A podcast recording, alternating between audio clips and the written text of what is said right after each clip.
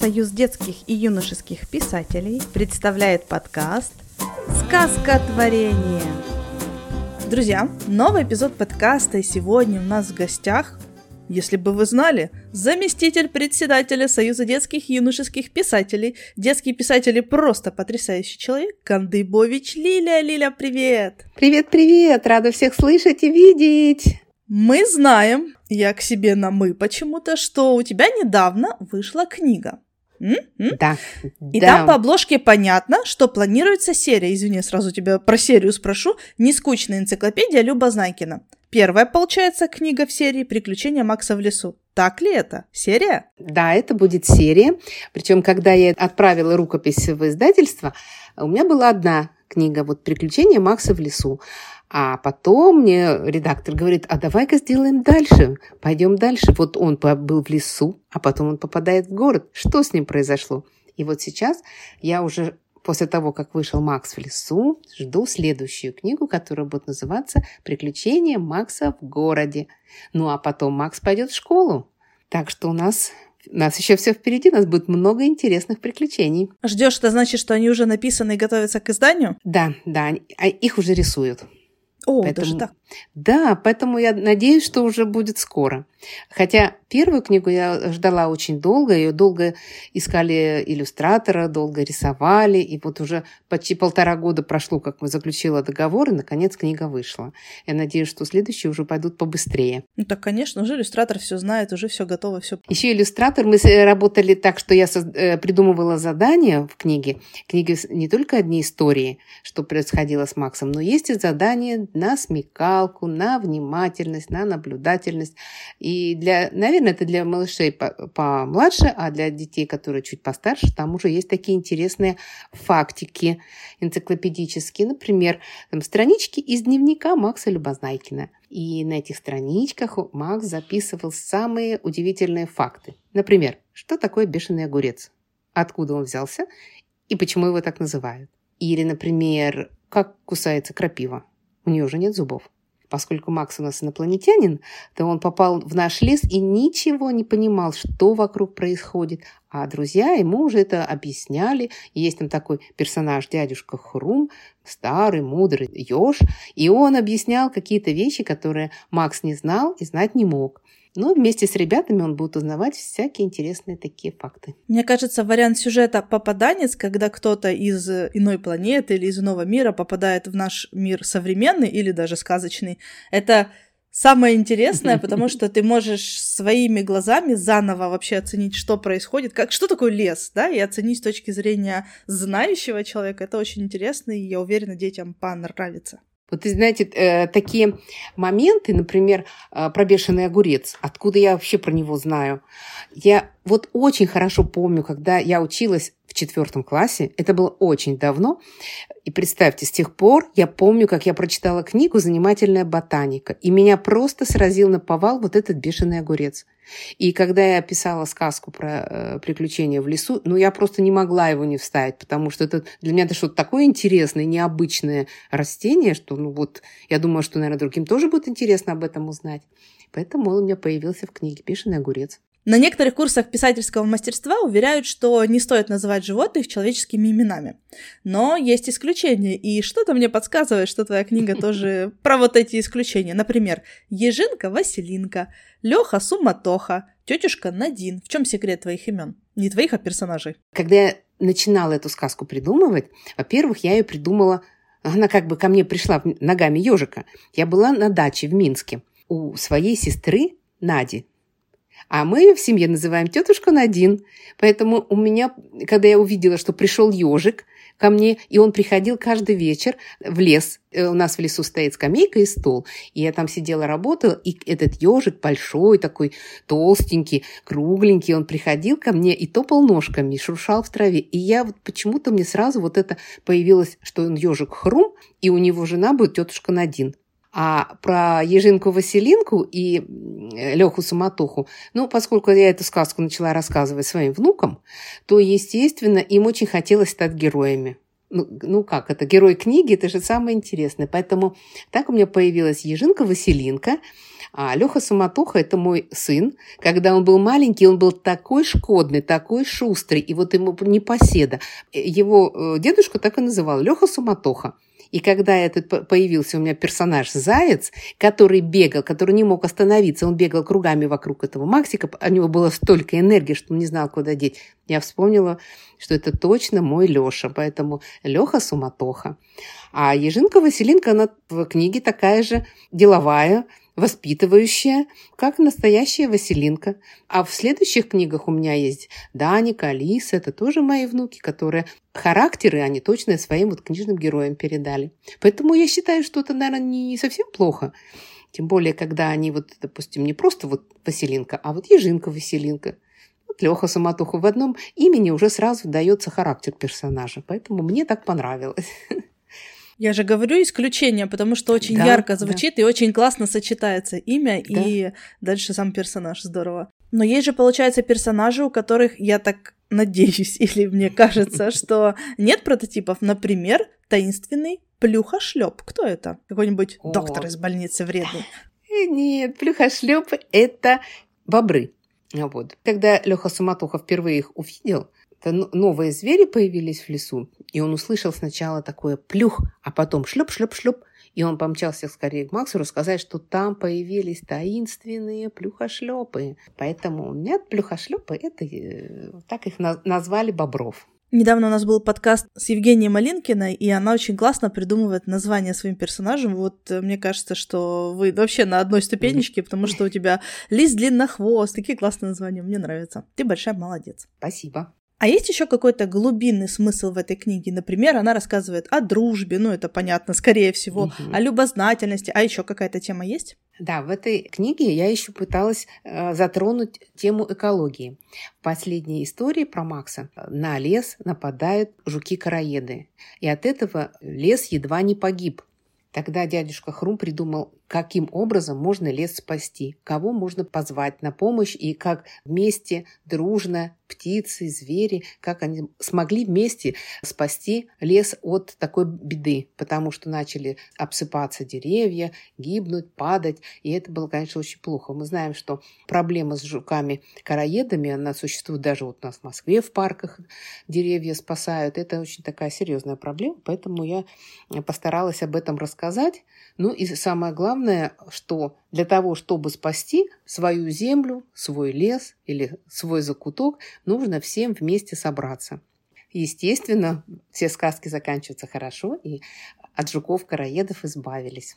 А кто это сделал? Ну, я думаю, кто прочитает книгу, тот и узнает кто же смог победить жуков-караедов. Еще я знаю, что ты участвуешь в проекте совместно с Институтом семьи и воспитания. Как продвигается рукопись? О, у меня уже рукопись готова. Я уже сдала, даже две. Когда я в этот проект как бы включилась, у меня были планы писать книгу для детей в возрасте ну, 7-11 лет.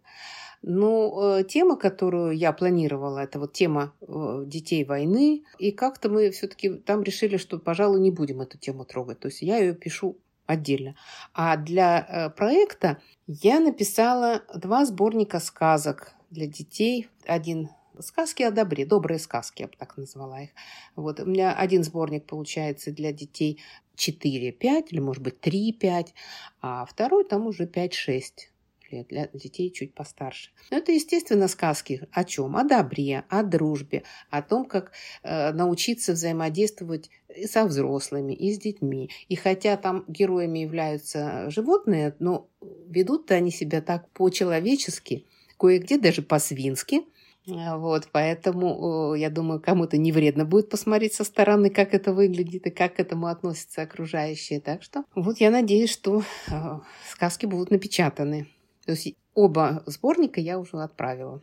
Лиля, а как дела у Челиперчика? Я очень жду эту книгу. О, чили-перчик, его уже рисуют. Я очень ждала, когда же мне нарисуют, вот как художник увидит чили-перчика. Ну, у нас какие-то были расхождения, я подправила, подсказала, как вот я его вижу. Ну, в общем, сейчас уже книга в работе, уже сверстана, и вот сейчас уже иллюстрации. Мне иногда их присылают, и я так это лакомлюсь, рассматриваю, какая там шоколадная фабрика, какая красивая проходная на шоколадную фабрику с конфетками, с карамельками, с этими спончиками политыми. И прямо, ой, Очень вкусная получается книжка.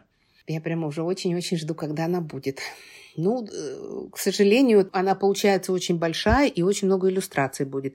Поэтому я думаю, что только к следующему лету она выйдет. К счастью, она получается большая.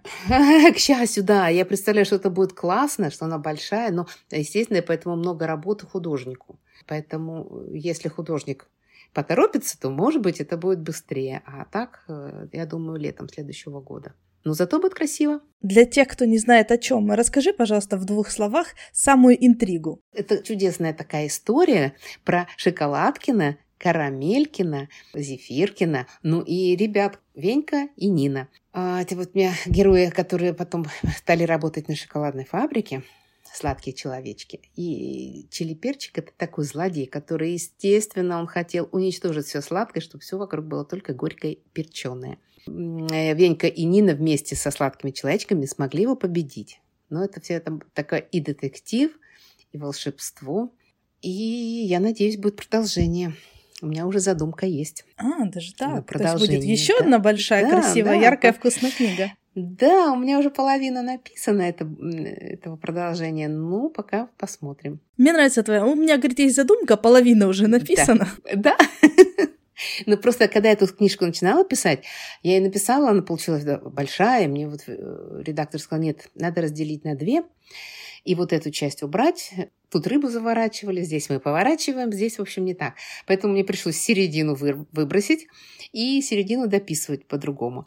А та середина у меня осталась. А там такие приключения на волшебном острове. И, и индейцы, и тигры, и ягуары, и вообще чукозябры, которые там нападали. В общем, волшебные пещеры, то есть это все осталось. Поэтому я же не могу, чтобы не закончить потому что там очень интересное приключение. Поэтому надо работать. Ну, вот знаете, столь... хотелось бы написать очень много, идей, задумок много, но на все время не хватает. Поэтому, не знаю, и это надо дописать. И сейчас я закончила книгу, которая, ну вот отправила в издательство, сейчас редактор смотрит, про волшебную школу. Поэтому тоже интересно было, вот недавно совсем закончила ее. Очень надеюсь, что тоже получится эта книжка. Держим кулачки. Да, Держим кулачки. Лиля, а скажи, пожалуйста, тебе, когда приходит идея книги, она приходит как? Она приходит вот прям начало, середина, конец? Или только конец? Или какая-то сцена? Или как вообще это происходит? Недавно мне племянница тоже спросила, а как у вас идею придумываете? И я ей тут же показала. Вот я увидела в сети, мне подружка порекомендовала, говорит, очень интересная книжка, красиво оформлена, называется «Стертый». И я говорю, вот смотри, стертый. И у меня пошла такая цепочка, и у меня уже придумалась целая история про ребенка, который ластиком стер свою сестру. И этот был ластик оказался волшебным, и сестра исчезла. И вместе с ней стали постепенно все это мама, папа исчезать. Пришлось мальчику отправляться в путь, чтобы всех вернуть в реальность. И вот иногда это вот появляется из, э, из одного слова. Вот оно мне понравилось. Оно мне сразу натолкнуло на такую идею. Я думаю, что когда-нибудь эту идею все-таки осуществлю. А иногда, вот, например, идея со сладкими человечками, она меня родилась, что вот у меня рядом кондитерская фабрика Ротфронт. И я в окошко смотрю туда, я знаю, что вот когда они не работают, у них гаснут огни, а сейчас у нас деревья, листья сбросили, мне теперь прекрасно видно все окна. Я вижу, как там э, горят, как там люди ходят в цехах. И, естественно, мне же на весь район у нас запах. У нас же пахнет конфетами и шоколадом. Поэтому просто невозможно было не написать сказку, сладкую сказку про сладких человечков. Потому что вот ты ходишь, нюхаешь, естественно, приходит э, другая мысль. А что бы там было? А что бы там делали человечки? А еще я ходила туда на экскурсию. И посмотрела, а, вот здесь, вот в этом аппарате вполне мог бы человечек быть, а вот здесь на него шоколад пролился. То есть я когда э, какие-то вещи такие вот смотрю, мне сразу представляю там героя, что бы они там могли сделать, что бы с ними могло произойти вот здесь. По-разному приходят герои. А что еще готовится? Готовится всего очень много, а что еще? Что еще? А, еще вот у меня, во-первых, очень жду, ищут э, иллюстраторы для книжек про Кирюшу. Это книжечки совсем для малышей, книжки со звуками, где там будет, кроме таких звукоподражаний, как обычно, там пришли гуси, га-га-га, там еще что, да, а там будут QR-коды, и при наведении телефона на этот QR-код будет звучать звук. Конкретного животного, допустим. Там книжек будет пять, поэтому там про транспорт, про город, про море, про зоопарк и про деревню. Поэтому в каждый раз, естественно, э, разные звуки, и серия будет называться «Как звучит мир». Мне очень хочется, чтобы уже вот это появилась книга, потому что, ну, очень э, интересно вот этот подход с QR-кодами. Это вот идея редактора сделать так. Так что все уже готово с моей стороны. Ну, теперь жду, когда найдут иллюстратора. Это вот эти книги. А еще недавно я подписала договор с издательским домом Мещерякова на издание книги о детях войны. У меня серия книг так планируется о родителях моих и родителях моего мужа. Это книги э, основаны на реальных событиях, потому что на воспоминаниях вот родителей они пережили войну в детстве.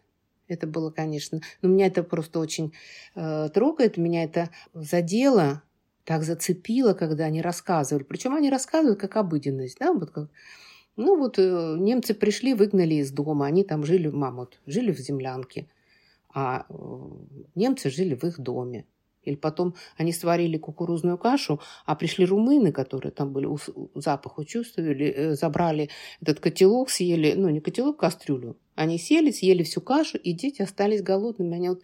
И мама до сих пор помнит, как она говорит, мы смотрели, как они едят нашу кашу, и мы остались голодными. Вот это я представляю, для меня это очень так сильно цепляет, поэтому мне бы хотелось вот это передать, что называется, чтобы помнили. Потому что это не просто э, страхи ради страхов, там, чтобы попугать кого-то, рассказать. Это просто жизнь, что какие дети были, да, как им тяжело было, но тем не менее они оставались детьми, что они также шкодили, а также они там и маму не слушались, хотя им было ну, сложнее, чем нашим детям сейчас. Поэтому эта книга обещают к весне эту книгу сделать.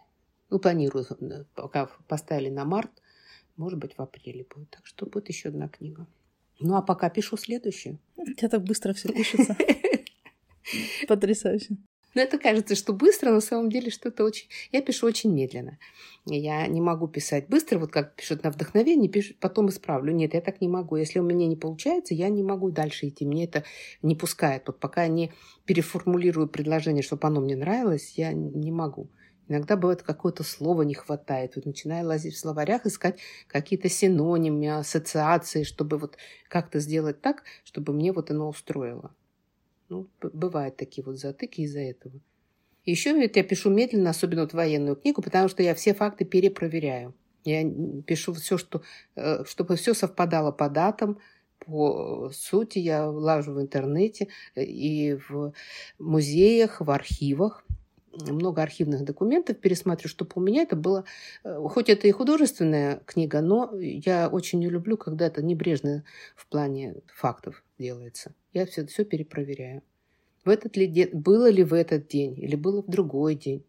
Вот сейчас я пишу, как в Краснодон э, немцы входили. И я вот я себе расписала по датам когда они в каком там были, когда они э, в Старобельске были, когда они подошли к Краснодону, когда они вошли, когда они прошли дальше, когда они их отбрасывали назад. То есть у меня все эти даты написаны, и я уже свое как бы повествование строю, исходя из этих дат. Все-таки это очень важные такие вещи, и э, там, какие были э, дивизии немецкие, какие наши, там, кто освобождал, кто отступал, э, как они располагались.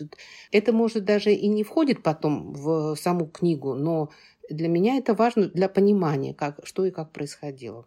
Поэтому, поэтому получается, что пишется медленно. Хотелось бы быстрее. Используешь именно да, самих персонажей да. и героев? А, ну, мне получается, что, во-первых, э, это идут э, мама, ее брат, моя бабушка. Это люди, чьих слов это э, записаны рассказы. Я на диктофон записывала, и вот их как бы использую. Плюс, вот, допустим, мой дядя, он там был постарше, значит, я его тоже использую. Ну и плюс я хочу показать, как это, что я не буду писать о молодой гвардии, потому что, ну, мои там родные не участвовали. А они, ну, маленькие были, да, но то, что это шло фоном, это да. То есть вот я это просто хочу показать именно то, что да, это было там. Не, я не хочу чужих как бы заслуг приписывать, но это было то, что они видели, то, что это обсуждалось.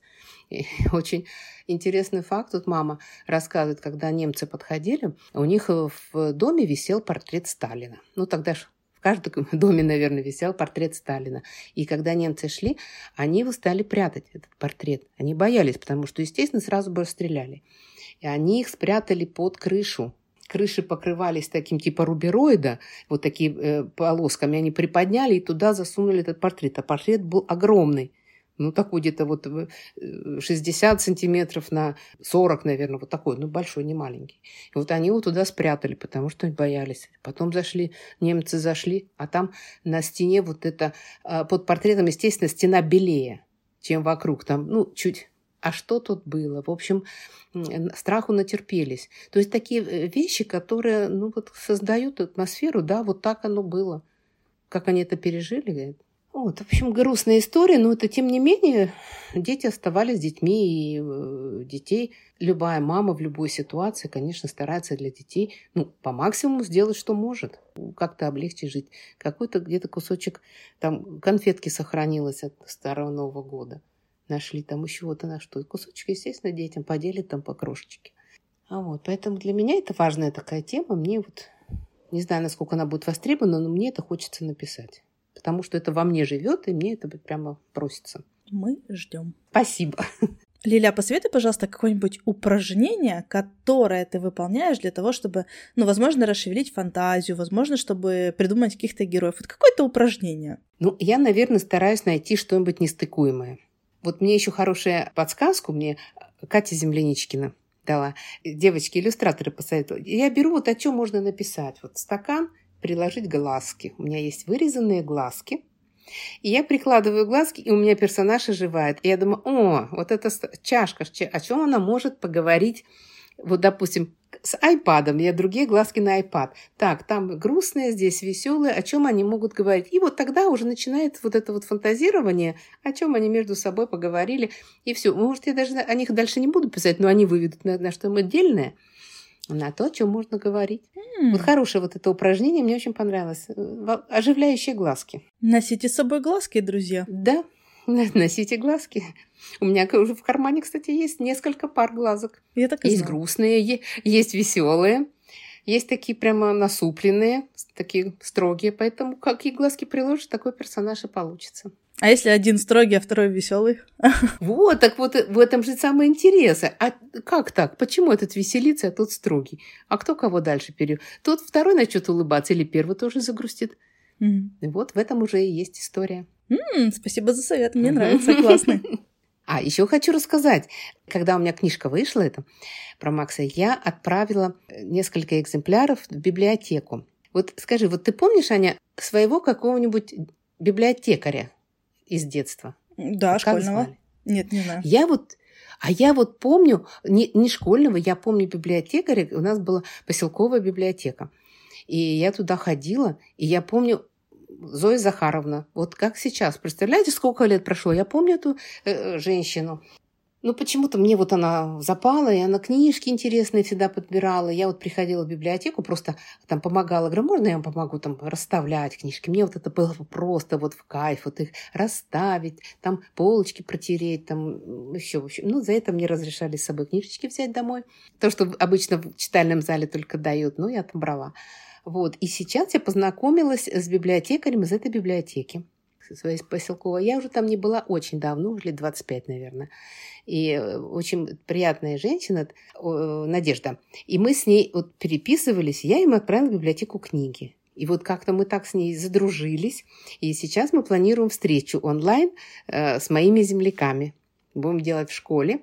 А вот. И представь, там и учителя, которые меня еще учили, которые меня помнят. Вот, и э, будем с ребятами встречаться. Для них это тоже интересно, что как их землячка там книжку написала. Вот такая у нас интересная встреча. А про библиотекаря, вот э, Надежда рассказывала, мне очень удивило, что ее мама была библиотекарь. Вот я ее, кстати, э, в то же время была, но я ее не помню. и сестра у нее библиотекарь. То есть такая династия библиотекаря. Я, честно говоря, впервые с этим столкнулась. То есть люди, которые болеют душой за книги. И я вот смотрю, всегда слежу за этой библиотекой, подписана на их страничку.